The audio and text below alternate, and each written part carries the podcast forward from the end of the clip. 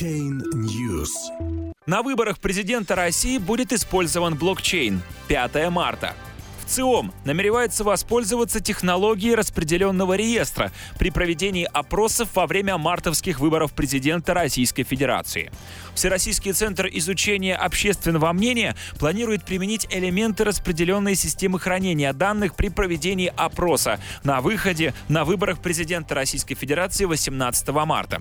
Такую информацию содержит сегодняшний пресс-релиз центра. По заявлению ВЦИОМ, данный проект станет одним из первых в мире примеров из использование блокчейна в рамках электоральных исследований.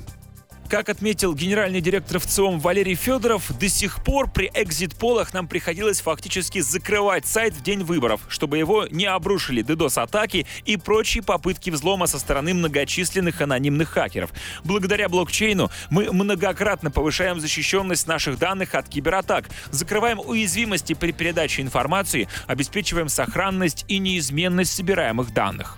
За техническую сторону проекта отвечает агентство ту чейн, специализирующееся на консультациях в области смарт-технологий и ай си о-маркетинге. Как заявил управляющий партнер агентства Денис Терехов, невозможно подделать пятьдесят один процент всего интернета, а именно столько необходимо, чтобы исказить результаты, хранимые при использовании технологии блокчейна. Стать пионерами в области электронной демократии – невероятно амбициозная и мотивирующая задача для нас.